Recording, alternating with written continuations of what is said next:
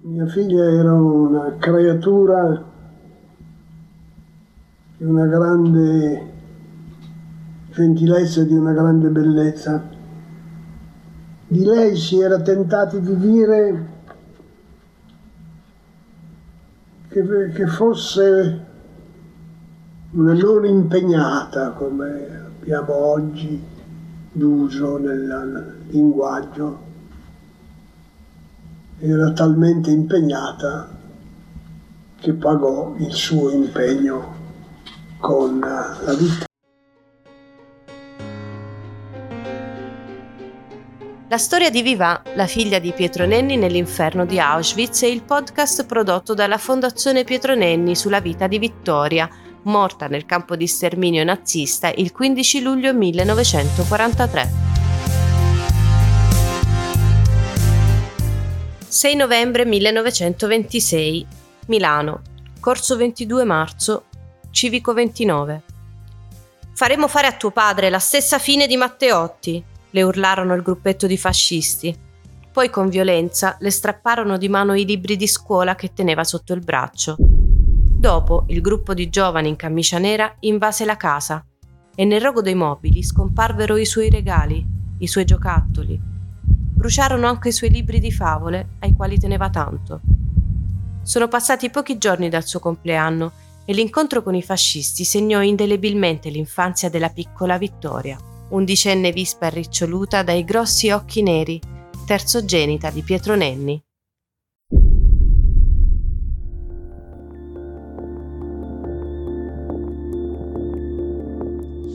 Il 31 ottobre 1926 il giovanissimo Anteo Zamboni compie un attentato fallito a Bologna alla vita di Benito Mussolini. Nel giro di pochi giorni il fascismo emana una serie di leggi, le cosiddette leggi fascistissime, con le quali si introduce definitivamente la dittatura in Italia.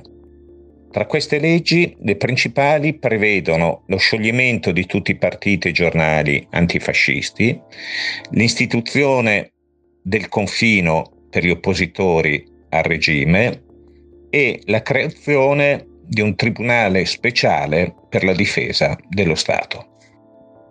Lo storico Giovanni Scirocco ci ha introdotto nel clima tetro che l'affermazione della dittatura fascista ha imposto all'Italia di quel periodo ma facciamo un passo indietro. Chi era Vittoria Nenni? Ce lo racconta Antonio Tedesco che ha ricostruito in un libro la sua storia.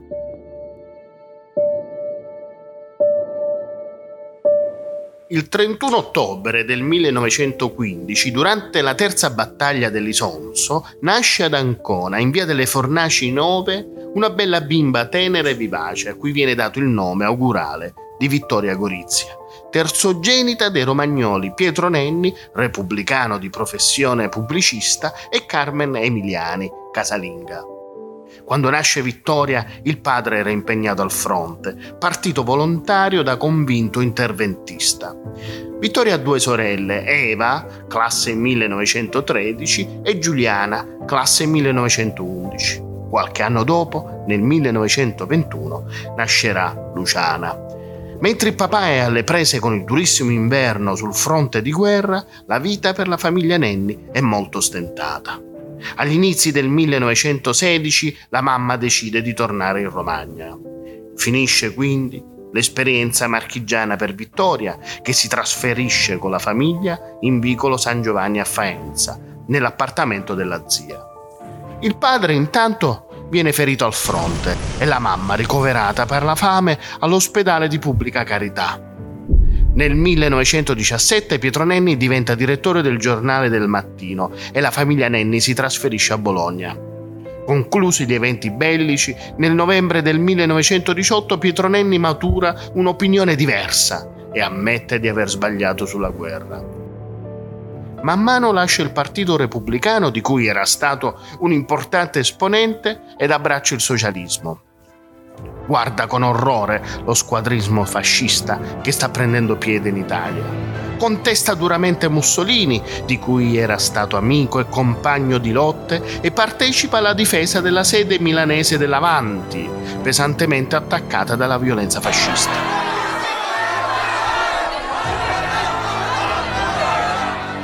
Il direttore Serrati, colpito da quel suo gesto, lo assume e il papà di Vittoria diventa corrispondente del quotidiano socialista a Parigi nel 1921. L'anno dopo torna in Italia per assumere le funzioni di caporedattore. Vittoria cresce felice e l'11 ottobre del 1922 viene travolta da una grande emozione, il primo giorno di scuola. E Vittoria comincia così a frequentare la scuola femminile Morosini a 500 metri da casa. Pochi giorni dopo festeggia sette anni mentre i fascisti marciano sulla capitale.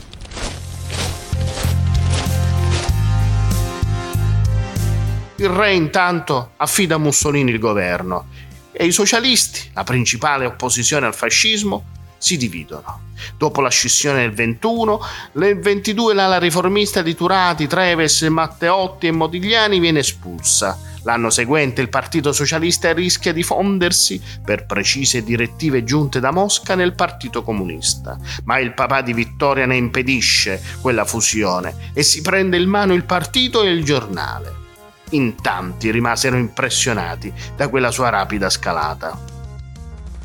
Nel frattempo la situazione nel paese si fa pesante. Il padre di Vittoria finisce spesso in carcere e man mano verranno soppressi giornali e partiti.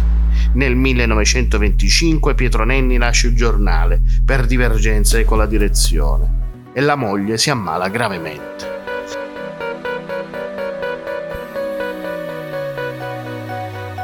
Sulla pagella di Vittoria intanto compaiono per la prima volta molte sufficienze.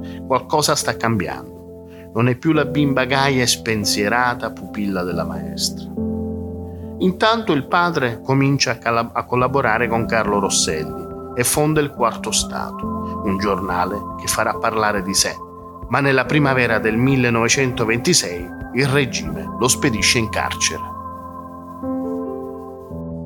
Dopo la devastazione dell'abitazione, il padre di Vittoria si trova dinanzi ad una scelta difficile.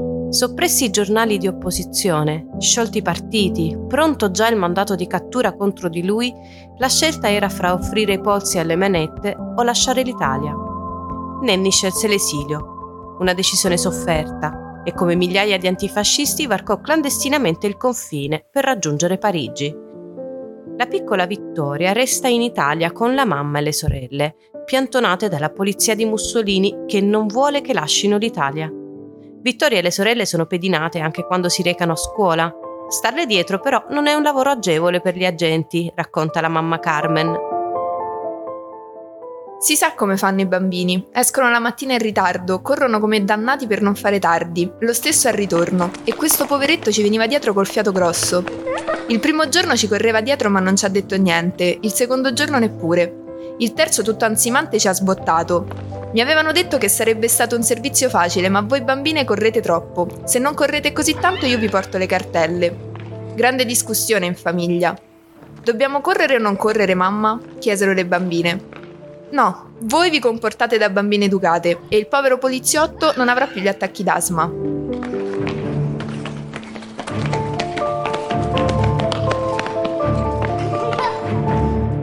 Carmen scrive a Mussolini per chiedere il passaporto. Le viene negato. Scrive di nuovo.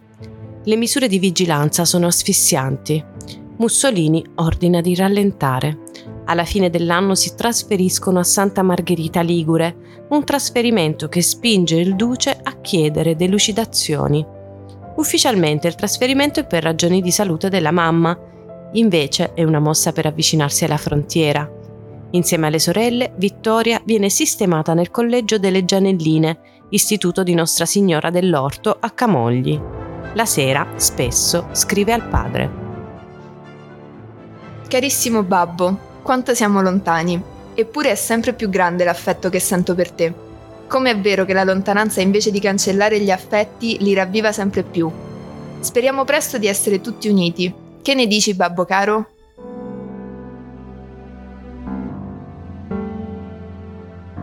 Solo nell'estate del 1927, grazie ad una rocambolesca fuga in treno organizzata dalla rete antifascista ancora presente in Italia, la famiglia Nenni si ricongiunge a Parigi. La mamma Carmen ha raccontato la fuga.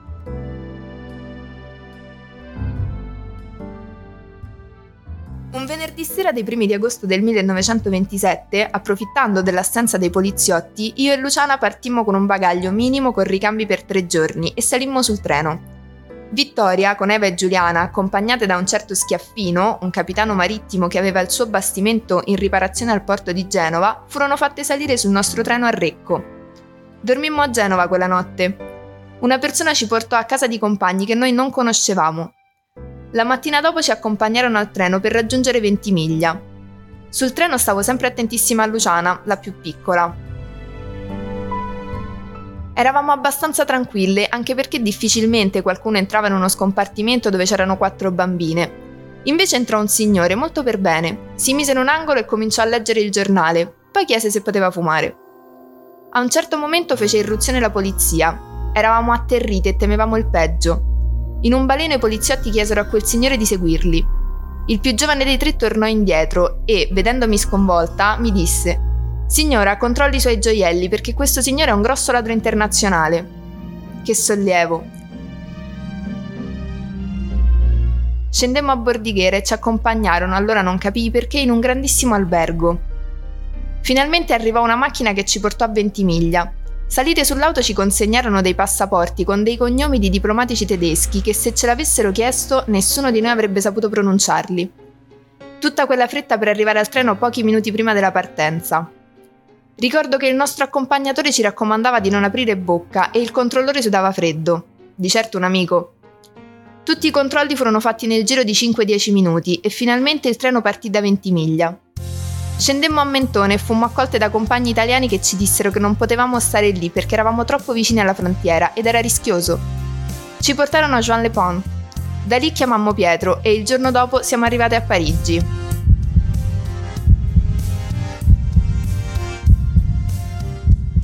Il nostro incontro non si può descrivere.